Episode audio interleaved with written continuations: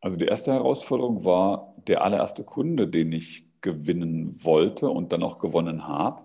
Der bat, nee, der bat mich nicht, der hat quasi Pistole mir auf die Brust gesetzt nach dem Motto, wir freuen uns, wenn wir zusammenarbeiten können, aber wir möchten, dass du einen Exklusivvertrag unterschreibst und das Thema, wofür du stehst, nur ausschließlich für uns realisierst. Ich muss den Namen der Gesellschaft weglassen, aus Schutzgründen, versteht sich.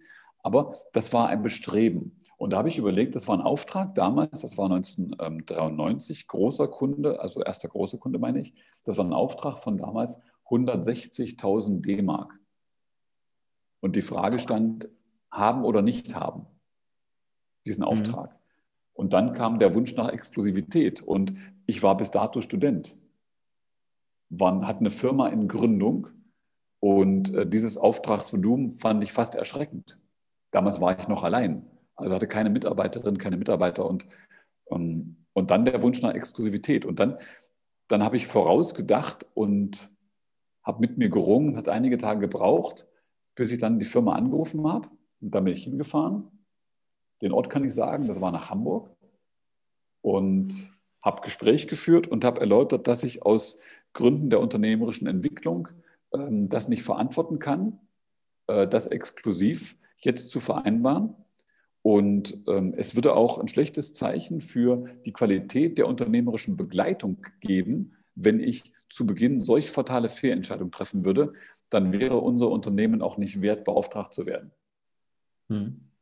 Und, Und, hast den Auftrag abgelehnt? Äh, gefühlt habe ich äh, damit die 160.000 äh, D-Mark aus dem Fenster geschmissen. Man muss noch dazu sagen, dass ich aus den neuen Bundesländern komme und ähm, aus den neuen Bundesländern kommend waren 160.000 D-Mark mal noch ein bisschen mehr gefühlt als geboren in Dortmund. Hm. Und der Vorstand hat sich zurückgezogen, nachdem ich erläutert habe, wie ich da so denke. Ich habe dann gewartet, bis sie zurückkamen und haben dann entschieden, sie beauftragen uns trotzdem. Also mich damals trotzdem. Hm. Das war ja der, der eigentlich größte Knüppel, von dem ich so berichten kann, war kein Knüppel, war eine gedankliche Herausforderung, nach über übermorgen zu denken. Ja, und ich sag mal, die Kraft zu haben, dann auch diesen Batzen Geld, ich sag mal, 160.000 D-Mark waren ja damals auch nochmal deutlich mehr gefühlt wert, wie jetzt heutzutage 160.000 Euro. Und 160.000 ja. Euro ist ja jetzt schon viel Geld. Und dann zu sagen, nee, ja, ich verzichte richtig. auf den Auftrag, wenn wir das nicht hinkriegen, als aus der Studentenbrille mit noch nicht mal vorher so viel Einnahme und so. Das finde ich schon, ja. das ist schon echt Stärke. Hammer. Ja, ich glaube, dass ähm, vielleicht was Stärke, vielleicht was auch Verzweiflung. Ich glaubte an mein Konzept. Hm. Ich glaubte daran, äh, meine Idee war, ich äh, wollte mit dem, was ich gerade aufbaue, in Deutschland ähm, das Unternehmen sein, was beauftragt wird von allen Versicherern und Banken in eben dem Thema, für das ich stand. Und ich hätte mir diese Idee, diese Vision mit dem ersten Auftrag bereits zunichte gemacht. Ja. das war mir wirklich zu schnell. Ja, ist aber auch ein wertvoller Hinweis für die Zuhörer. Ne? Also wenn die eine Idee haben und dann auch mal so eine, ähm, ich sag mal, die Geldscheine so da vorne winken, dann trotzdem die Vision nicht aus dem Auge zu verlieren und zu sagen, es gibt ein höheres Ziel, als jetzt einmal schnell ein bisschen Geld bisschen mehr Geld zu verdienen. Ne? deswegen, dass man halt Werte ja. und Visionen, dass man die nicht wegen einer Sache sofort über Bord wirft. Finde ich, genau. find ich einen wertvollen, wertvollen Hinweis in dieser Story und vielen Dank, dass du deine Erlebnisse damit uns teilst. Ich glaube auch, wenn ich das sagen darf, ich glaube auch generell so als Empfehlung für alle, die jetzt deinen Podcast hören, ähm, Geld sollte in dem, was man tut, nie der einzige Antrieb sein. Ähm, das Geld ist eine Konsequenz aus guter Arbeit. Wer wirklich gut arbeitet und vielleicht auch noch ein bisschen geschickt in dem ist, was, was er oder sie tut, dann wird auch das Geld oder die, das Einkommen hinterherkommen. Aber als einziger Anreiz ist gerade in einer Zeit, wo wir alle uns fragen sollten, welchen Sinn hat das, was wir tun, ist Geld als einziger Anreiz, finde ich, zu wenig. Ja, das stimmt. Das sehe ich genauso. Und es ist halt auch eine, eine Sache, ich sag mal, wenn ich jetzt zum Beispiel meine Lebenszeit mit etwas verbringe, was mir keinen Spaß macht, ich da vielleicht aber ein bisschen mehr Geld bekomme, dann ist es etwas, was ja verschwendete Zeit ist. Ja, also weil irgendwann früher oder später werde ich oder mein Körper ja. sagen, ich mache das nicht mehr mit und habe dann gar nicht mehr, vielleicht nicht mehr die Zeit, um mich in einer anderen Sache, wo ich wirklich Spaß habe, so weiterzuentwickeln, dass ich der Beste werde, der ich sein kann. Und Zeit ist halt etwas, ist so wie Gesundheit, wenn es einmal weg ist, kriegt man es im zwei, also Zeit kriegt man nicht mehr wieder. Und bei Geld ist es so, wenn ich mal einmal Geld irgendwo rein investiere und ich habe es vielleicht mal fehl, fehl investiert, habe ich ja immer noch mal die Chance, wieder neues Geld zu machen. Richtig, genau. Richtig. Und Zeit ist halt weg. Ähm, ich würde gerne wieder einen Sprung in die Gegenwart machen. Wir haben ja diese Zeit im Moment mit der, mit der Corona-Krise noch hier. Wir sind ja jetzt hier Ende 2020 ähm, in dem Podcast zusammen. Wie hat Corona sich auf dich und dein Unternehmen ausgewirkt? Also ich habe, vielleicht hast du das wahrgenommen, ja ein Jahr in London zugebracht. Und Corona, Covid-19 fiel hm. in die Zeit. Ich war von September 2019 bis Oktober 2020 in London wohnhaft. Das war so ein Wunsch, den ich ähm, lange Zeit mal rumgetragen habe mit meiner Frau, nachdem meine Kinder aus dem Haus sind, mal ein Jahr das Land zu verlassen. Und äh, in die Zeit fiel im zweiten halben Jahr dann äh, die erste Phase von Corona. Und da unser Unternehmen im Vorfeld bereits wegen, dieses, wegen dieser Absicht nach Großbritannien zu ziehen, äh, sich extrem stark virtualisiert hat in all dem, was wir tun, war letztlich Corona für unser Unternehmen am Ende nicht existenzbedrohend. Gleichwohl haben wir viele Aufträge, wir machen viele Großveranstaltungen und Großveranstaltungen waren ja das, was nun gar nicht mehr geht, haben wir verloren und ähm, haben die dann teilweise virtualisieren können, klar, über diverse Online-Dienstleister, auch unsere eigene Plattform. Wir haben auch mehrere Studios im Institut, von denen wir uns seit, seit Jahren schon Online-Trainings und so weiter durchführen. Hm, Corona hat unser Unternehmen eher vorangebracht als geschädigt, weil wir die Zeit genutzt haben, aus Corona was zu machen. Ähm, also neue Geschäftszweige noch konsequenter zu bespielen und ich glaube generell, das ist auch eine Sache, die jeder mhm. für sich mal durchdenken kann. Natürlich ist Corona eine fürchterliche Krankheit und ähm, etwas, was aus meiner Sicht auch nicht so schnell wieder weggeht. Wir werden dann uns impfen können, äh, wer möchte natürlich nur, und dann wird das Ganze auch beherrschbarer werden als heute. Aber Corona ist ein schönes Beispiel dafür, dass alles, was uns passiert, zugleich immer auch eine Chance ist. Eine Chance zur Weiterentwicklung, zum Neudenken ist. Und äh, für uns war Corona eine Chance zum Neudenken und das hat alle unsere Trainer und Mitarbeiter mitgenommen. Selbst diejenigen, die neuen Medien gegenüber bis dato eher zögerlich, zurückhaltend, skeptisch oder ablehnend gegenüberstanden.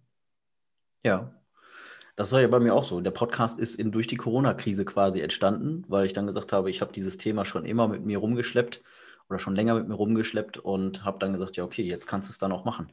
Du bist sowieso den ganzen Tag zu Hause, ja. damals in dem Lockdown und habe dann das Konzept dazu entwickelt und bin einfach angefangen, habe ja. vorproduziert und habe dann weitergemacht. Und daraus ist jetzt dieser schöne Podcast entstanden mit äh, vielen interessanten Persönlichkeiten, die ich kennenlernen durfte, die ich ohne diese Krise wahrscheinlich erst viel später oder gar nicht kennengelernt hätte. Sehr spannend. Ähm, welche Chancen ergeben sich denn aus deiner Sicht für deine Kunden, die jetzt in dieser Krisensituation stecken? Und wie kannst du ihnen dabei helfen, diese Krise zu einer Chance zu machen?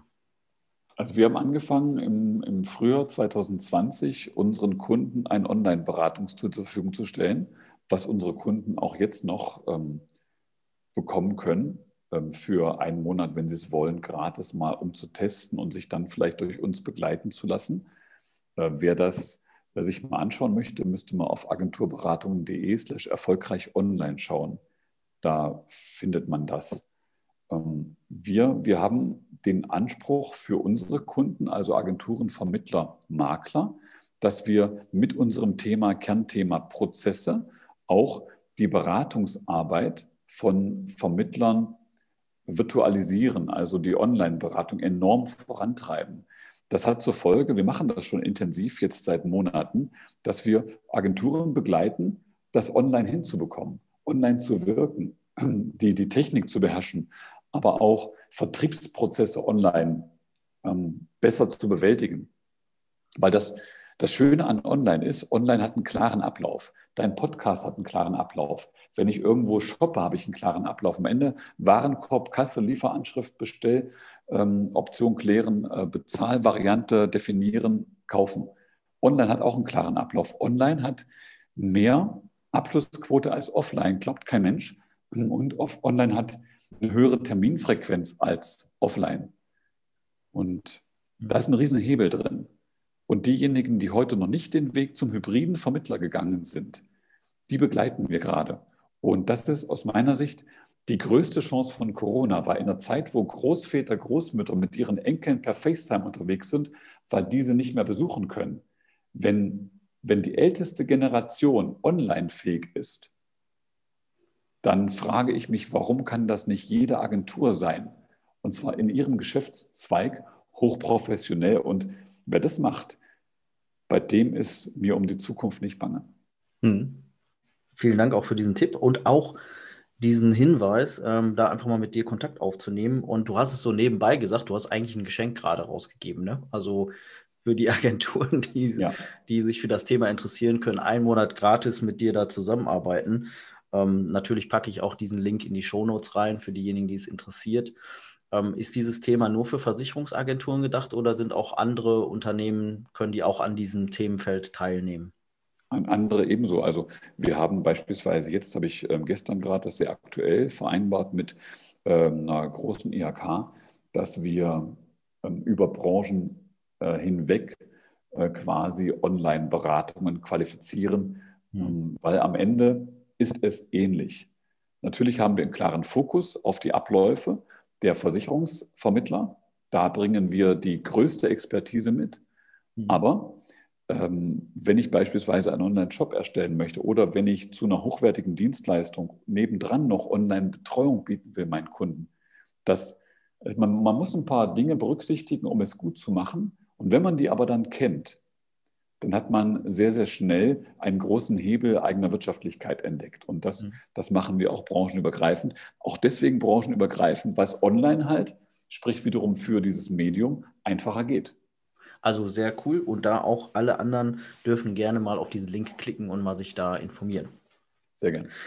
Ähm, ich würde gerne einfach noch mal so in die Glaskugel schauen, ganz kurz. Und zwar so die nächsten sechs, zwölf Monate. Was glaubst du, was wird sich so in Wirtschaft, in der Bevölkerung verändern und wie bereitest du dich darauf vor? Also ich glaube, dass wir in sechs Monaten den, den größten, schwierigsten Teil von Covid-19 hinter uns haben.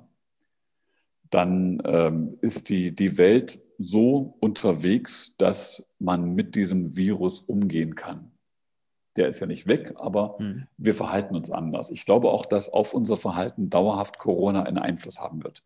Ähm, ich erschrecke jetzt schon hm. manchmal, wenn ich irgendwelche Krimis sehe, die vor zwölf Monaten produziert waren und die Menschen umarmen sich so fürchterlich eng. Da zucke ich zusammen und denke mir, oh, ob sie sich jetzt mal nicht anstecken. Ähm, wird sich irgendwas ändern? Ob mir das gefällt, weiß ich nicht. Ich glaube eher nicht, weil ich bin eher so ein Nahtyp aber ähm, da wird was verbleiben.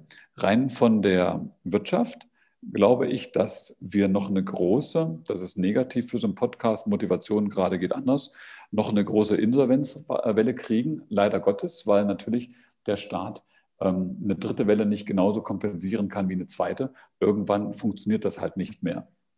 Und ich habe gestern gerade gelesen, dass eine große äh, Friseurkette in die Insolvenz driftet, Friseur Clear. Und ich glaube, so geht es wohl anderen dann auch noch. Und ähm, mhm. ich glaube, dass sich dadurch ähm, neue Branchen entwickeln werden, dass ähm, die Digitalisierung unseres Landes voran, ähm, vorangetrieben wird. Das ist auch bitter nötig. Verglichen jetzt meine Erfahrung ein Jahr Großbritannien, das ja das Land ist wirtschaftlich schwächer als Deutschland, aber in der Digitalisierung ein ähm, großes Kino verglichen mit dem, was wir zulande hier kennen. Und das Baltikum ist da mhm. richtig weit von, Osteuropa ist weit von. Wir hängen dahinterher, weil wir glauben, durch unsere altbackene Wirtschaft kriegen wir auch die Probleme von übermorgen gelöst. Und für Deutschland wird mhm. Corona auf Sicht gesehen, und das wiederum macht Mut, ähm, ein Wachstumstreiber sein, weil wenn wir uns irgendwie auf einen Weg dann konzentrieren, dann machen wir den ja meistens relativ gut und nachhaltig. Und das haben wir in den letzten Jahren bewiesen in der Wirtschaft und das wird auch in der Zukunft so sein. Aber es gibt noch ein Loch. Da bin ich mir sicher. Ja, das sehe ich auch so. Also das Thema Rechtsschutz haben wir auch jetzt letztens mal so nochmal stärker in den Fokus genommen, weil ich glaube, dass der ein oder andere da demnächst auch mal mit seinem Arbeitgeber sprechen muss. Oder auch die Arbeitgeber ja. mit ihren Mitarbeitern. Ja. So, ja.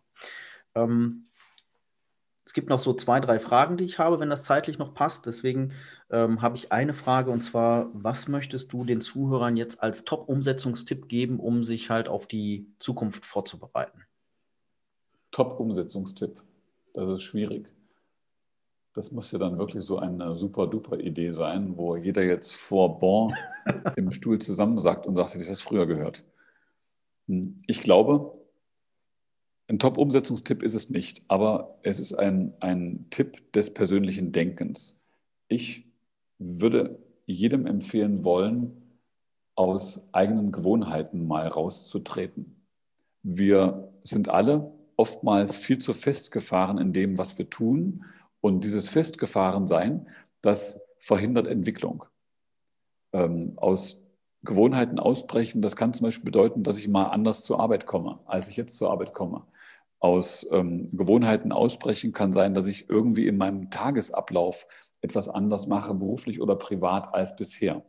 Dadurch entstehen meistens Ideen oder entstehen neue Sichtweisen. Und diese neuen Sichtweisen haben auch immer unternehmerisch irgendeine Auswirkung. Für mich hat, das kann ich jetzt nicht jedem empfehlen, weil das kann natürlich so nicht jeder umsetzen. Für mich hat das Jahr in London enorme Erkenntnisse gebracht, die ich sonst nie gehabt hätte, weil auf einmal war alles anders. Auf einmal musste ich mich neu zurechtfinden. Ich wusste nicht, ähm, wo muss ich mich ummelden, anmelden, wo kaufe ich hier was ein, wo kriege ich mein Brötchen und kriege ich überhaupt Brötchen hier, die mir schmecken. Also diese neue, neue Situation, in die man sich reinversetzen kann, kann man künstlich erzeugen.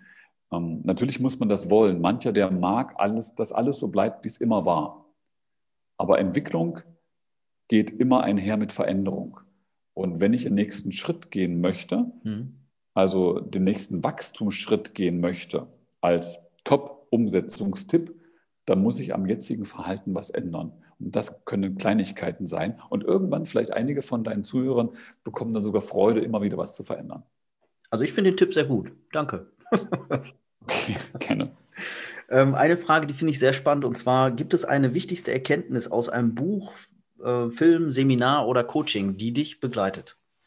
Ja, ich habe mal ein Buch gelesen ähm, von Michael Gerber, ähm, so ins Deutsche übersetzt, der größte Mythos des Unternehmertums. Ähm, und ein englisches Buch war das. Und was bei mir hängen geblieben ist, ist eine Erkenntnis, die ich seither mit Quellenangabe versteht sich äh, auch in Trainings oder Vorträgen selbst weitergebe, nämlich für alle, die, die selbstständig sind, die Unternehmer sind, arbeitet nicht nur in eurer Firma, arbeitet an eurer Firma. In der Firma arbeiten heißt Fachkraft sein, an der Firma arbeiten heißt Entwickler und Gestalter zu sein von morgen, von übermorgen. Das wäre mein Tipp. Ja, vielen Dank. Jetzt komme ich zu meiner Lieblingsfrage, die Überraschungsfrage. Spannend. okay. Die Überraschungsfrage kommt aus einer Liste von einer Zahl von Zahlen von 1 bis 15. Sag einfach eine Zahl mhm. von 1 bis 15 und dahinter verbirgt sich deine Überraschungsfrage. Die 13. Die 13. Auch die ist eigentlich sehr spannend, weil passt auch zu deinem Themenfeld, glaube okay. ich. Ähm, welche Versicherung findest du am wichtigsten und warum? Das ist jetzt keine Antwort, die einhergeht mit den Beratungsempfehlungen einer guten deutschen Versicherungsagentur, wahrscheinlich, weil da denkt man so ein bisschen anders.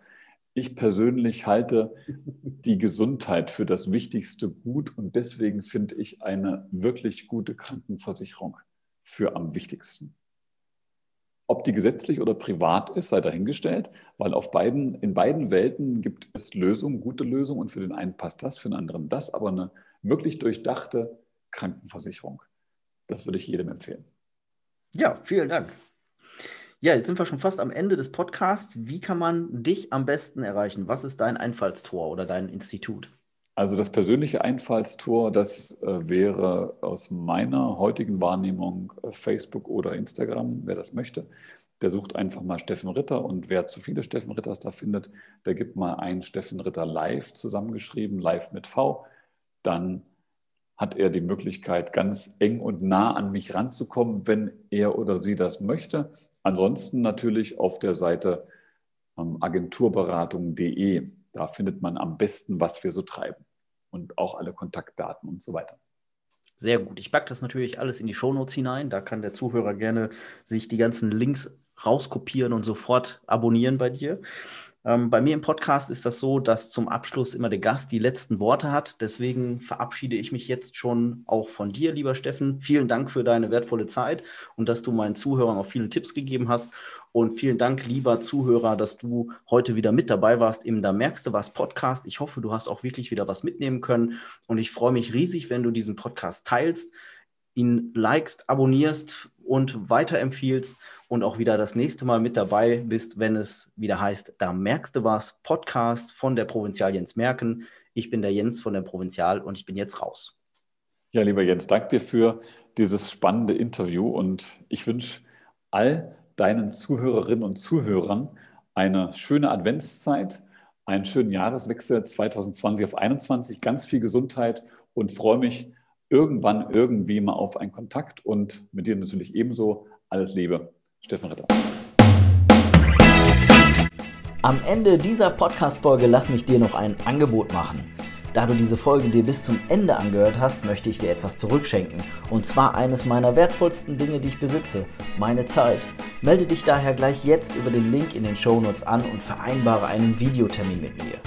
Ich beantworte dir dann deine Fragen rund um das Thema Versicherung und Finanzen und wenn du magst, checke ich kostenfrei deine bestehende Absicherung und gebe dir Tipps dazu.